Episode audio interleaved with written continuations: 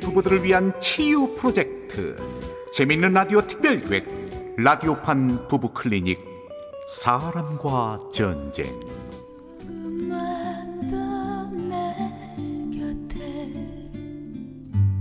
제 29화 남편은 알바 중 일부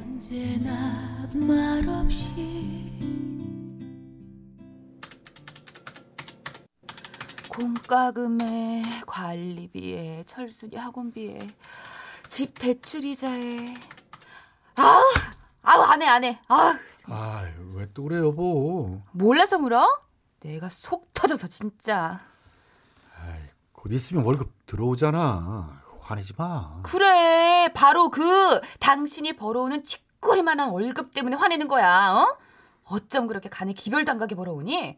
나 고생 안 시킨다며 나도 고생 안 시키고 싶지 자기야 좀만 참아봐 내가 진짜 승진만 하면 그 승진은 대체 언제 하는데 만년 과장도 아니고 어? 나이 마흔둘에 만년 대리가 말이 되니? 어?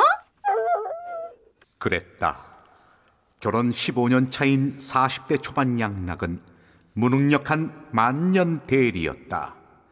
가진 거라곤 나름 근육질인 몸뚱이 하나뿐. 결국 양락은 투잡을 뛰기로 하고 알바를 구하는데 그제 대리운전 이거 쉽지 않은데 자신 있어요? 아유, 당연하죠 저한테 딱이에요 딱 10년 차 만년 대리 제가 대리 운전을 하면 누가 합니까 예? 10년 차 만년 대리? 예. 아이, 아이 좋았어 좋았어 좋았어. 그러면 이제 우리 저 잘해봅시다. 어? 예? 그렇게 양락의 대리운전 알바는 시작됐다. 아이, 대리 운전 부르신 분 어디 계세요? 어, 여기요. 저기 저 차예요. 어휴 외제차 중에서도 비싸던 그 차 아니야? 나이도 나랑 비슷해 보이는데 돈이 얼마나 많길래 그럼 부탁해요. 예 사모님 잘 모시겠습니다 아, 뒤에 타셔도 되는데 불편하게 왜 조수석에 타세요? 뒤엔 좀 답답해서. 그쵸. 좀 답답하긴 해요.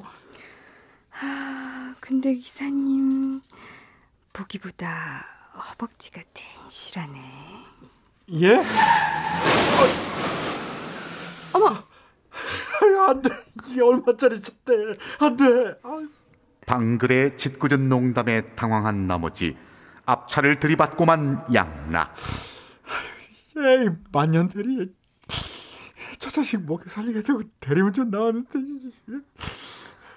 아, 아니 설마 우는 거예요? 나는 되는 것도 없고 내가 그렇지 뭐 아유 아, 책임 안 져도 되니까 그만 뚝. 예? 괜찮아요. 차야 수리하면 되고 난 안 다쳤으니까 됐어요. 진짜요? 네. 설마 저 내일 딴소리하고 그러는 건 아니시죠? 은근 귀여운 면이 있네. 이거나 받아요. 이게 뭔데요? 대리운전비는 받아야죠. 돈 벌려고 나왔다면서요. 네?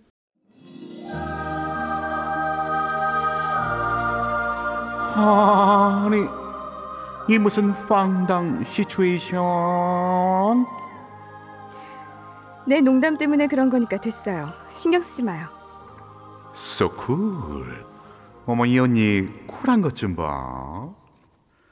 그렇게 알바비까지 두둑히 벌어온 양락은 모처럼 지영에게 환대를 받게 되는데 어 자기야 하루에 30만 원이라니 그거 찬찰로 우와 야 대리운전 진짜 할 만하다 아 그게 아니라 이래 이래 요래 요래 그렇게 됐다니까. 뭐? 아니 그런 여자를 가만뒀어? 잠깐 물어내라고 했으면 나도 뭐 성추행 뭐 그런 거로 고소하려고 했지. 근데 아니 내 말은 VIP 손님 관리 들어가야지. 그런 좋은 손님을 그냥 보냈어? 미쳤어 미쳤어. 아 여보 그 여자가 내 허벅지를 이렇게 끈적하게 쳐다봤다니까. 그게 뭐? 어머 이게 웬 떡이야 철순이 학원비 때문에 걱정했는데 음, 아이 당신 진짜 나야 돈이야 둘 중에 하나만 택해. 여보, 그야 당연히 돈이지. 어쨌든 여보 수고했어. 그렇게 그날 밤은 저물어 갔다. 그리고 다음 날 아침 회사에 출근해 꾸벅꾸벅 졸던 양락에게 한 통의 전화가 걸려오는데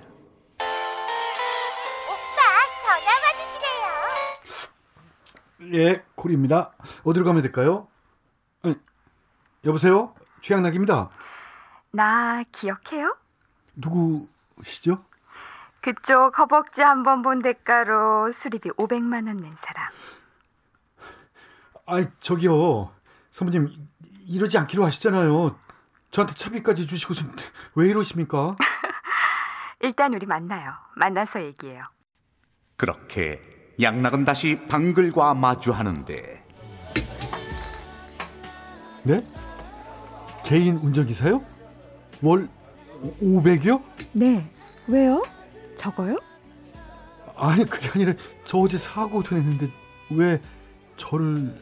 그냥요. 동생 같기도 하고 왠지 인연일 것 같아서요. 회사 그만두고 내 운전기사예요. 어때요? 됐습니다. 사양하겠습니다. 저 애 둘 딸린 유부남이에요. 너무 깊게 생각한다. 내 번호예요. 내일까지 답변 줘요. 자그마치 스무 살도 넘게 차이 나는 70대 재벌에게 시집와 살다가 혼자가 되면서 수십억의 재산을 상속받은 방글 양락에게 개인 기사로 들어오란 제안을 하는데 글쎄 그 여자가 그러면서 이 10만 원짜리 수표 뒤에 이 전화번호를 적어주는 거 있지? 어? 그, 미쳤어. 그치 미친 여자지. 아니, 당신 말이야. 그걸 거절해? 미쳤어, 미쳤어. 뭐라고? 월 500이면 1년에 6천. 우리 네 식구 충분히 먹고 살잖아. 거기다 가족도 없는 여자라며. 잘하면 나중에 재산도. 어, 이건 하늘이 준 기회라고. 아 진짜 돈 돈 돈. 당신 어쩜 그렇게 돈밖에 모르냐? 난 돈밖에 몰라. 여보, 이제 우리 팔자가 굿자 되겠다. 당장 회사 그만둬. 어? 당장. 결국 돈밖에 모르는 지영의 등살에 퇴사를 한 양락 방글의 집으로 출근하기 시작하는데 미스터 초이. 조건은 간단해요. 우리 다섯 살 차이니까 누나라고 부를 것. 내가 오라는 시간에 오고 가라는 시간에 가고 일주일에 한 번은 같이 저녁 먹고. 오케이? 그래도 누나는 좀 좋아요. 그럼 누님? 알았어요 누님. 그리고 그날부터 미망인 방글의 노골적인 유혹이 시작됐다.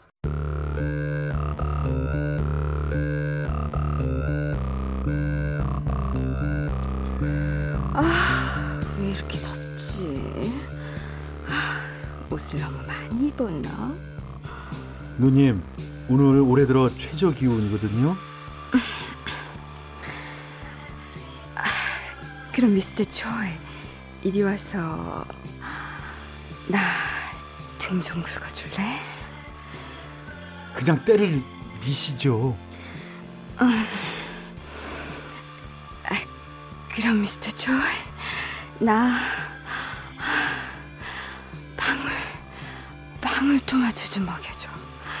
아 변호사님, 여기서 이러시면 안 됩니다. 벌린 입 좀 다물어 주시고요.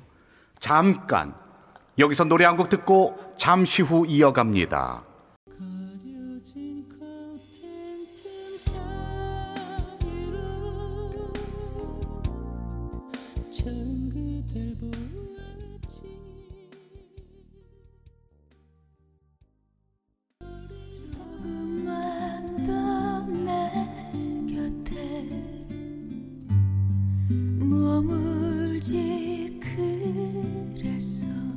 제 29화 남편은 알바 중 2부.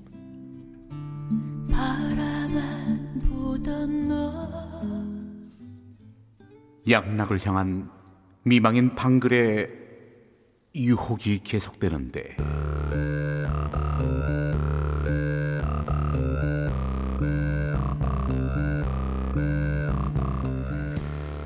미스터 조이? 나 하, 방울토마토 좀 먹여줘. 아, 아, 퇴근 시간 다 됐다. 누님, 저 갈게요. 이렇게 눈썹 하나 코털 하나 꿈쩍 안 하는 양락. 오히려 집에 와서 지영에게 시시콜콜 고자질을 하며 스트레스를 달래보는데 뭐라고? 방울토마토를 먹여달랬다고? 당신도 기막히지? 그래, 좀 그렇긴 한데.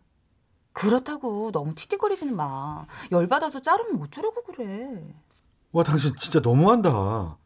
당신이야말로 내가 그 여자랑 바람이라도 나면 어쩌려고 그래? 여보, 난 당신 믿어. 당신은 안 그럴 사람이라는 거. 응? 아이, 됐고. 그 끈적한 눈빛 두 달 버텼으면 나도 버틸 만큼 버텼어. 나 그냥 이거 관두고 다른 일 찾을까봐. 여보, 당신 마흔 둘이야. 어디 가서 취직이나 할 수 있을 것 같아? 아유, 당신은 어쩜 가족 생각은 눈꼽만큼도 안 해? 아이, 몰라. 나 그만둘 거니까 그렇게 알아. 방글에 계속된 추파에 짜증난 양락. 이 일을 그만두겠다 다짐하고 방글의 집으로 향하는데 그런데 그때 걸려온 한 통의 전화. 뭐? 야, 임마! 이철용! 네가 어떻게 나한테 이래? 자, 미안하다 양락아. 아, 나도 회사가 이렇게 넘어갈 줄은 저, 나도 몰랐어. 미안해. 당분간 연락이 안 될 거야. 나중에 꼭 갚을게. 쏘리. 야! 야, 여보세요! 야! 야, 이철용 같은 놈아! 아니 그렇게 심한 욕을 그랬다 사업을 하던 친구의 빚 보증을 섰던 양락이 2억 원의 빚을 고스란히 갚아야 할 상황에 놓인 것 아, 미치겠다. 전세 대출도 못 갚고 있는데 2억이라니. 아, 이거 어쩌라는 거야. 결국 양락은 그만두기는커녕 방글에게 도움을 청하게 되는데 저 누님, 아이, 이런 말, 하, 진짜 이런 부탁 말도 안 되는데요. 제 주변에 뭐 그만한 돈 가진 사람도 없고, 오케이, 거기까지. 계좌번호 찍어. 지금 이어 붙일게. 예? 고맙습니다, 누님. 그럼 차용증 쓰고 매달 어, 300만 원씩 제가 아니 아니, 그냥 줄게. 이어. 예? 그, 그냥요? 뭐, 그니까 내 말은 돈으로는 안 받겠다는 거지. 그럼요. 세상에 공짜는 없잖아. 내 말 무슨 뜻인지 몰라? 노골적인 방글의 요구 잠시 고민하던 양락은 그만 잘못된 선택을 하고 마는데 그래. 하룻밤에 2억이라면 그래. 좋아요. 까짓 거 한번 한 번? 자신의 몸을 너무 과대평가한다. 한 번에 이어? 그럼요. 열 번. 그래도 한 번에 2천이잖아. 열 번이요? 가만, 아니다. 짜장면도 열 번 시키면 탕수육이 공짜고, 커피도 열 잔이면 한 잔 공짜인데, 열한 번. 누님은 제가 짜장면 커피로 보이세요? 실은 말고, 2억 딴 데서 알아봐. 좋아요. 대신 마음은 못 줘요. 뭐 좋을 대로. 그날부터 둘만의 은밀한 카운트는 시작됐다.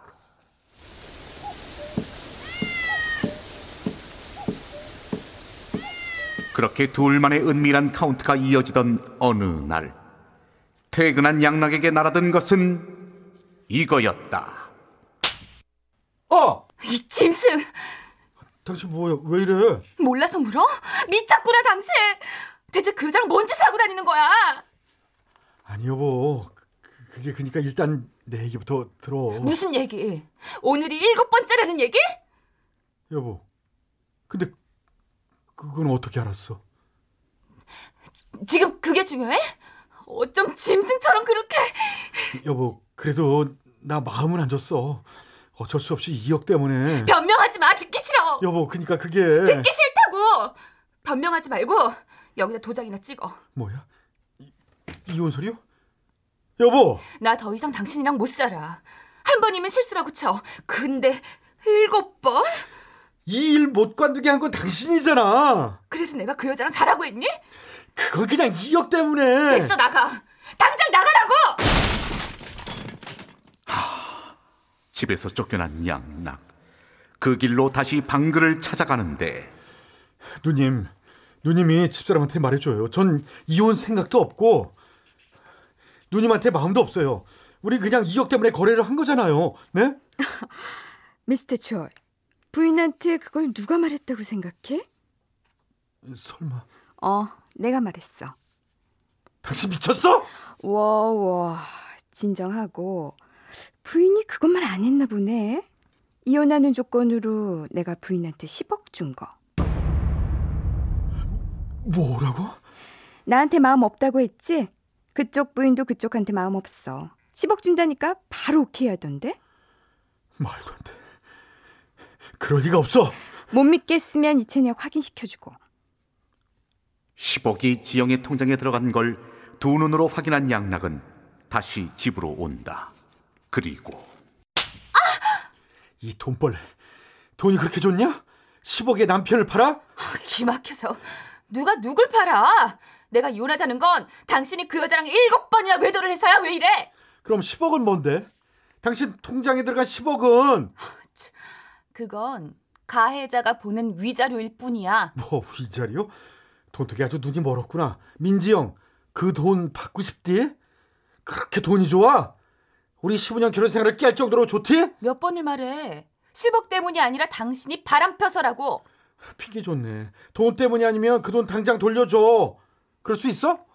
좋아. 내가 10억 그 여자한테 돌려준다고 쳐.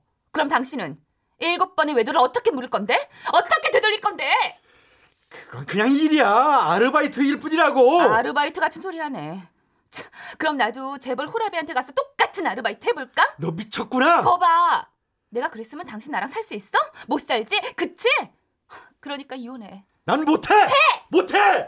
그만둬 내 곁에 라디오판 부부 클리닉 사랑과 전쟁 제29화 남편은 알바 중 출연 남편 최양락 부인 민지영 재벌 미망인의 임방글 대리회사 사장과 돈 떼어먹은 친구 철용과 나레이션의 저 이철용이었습니다.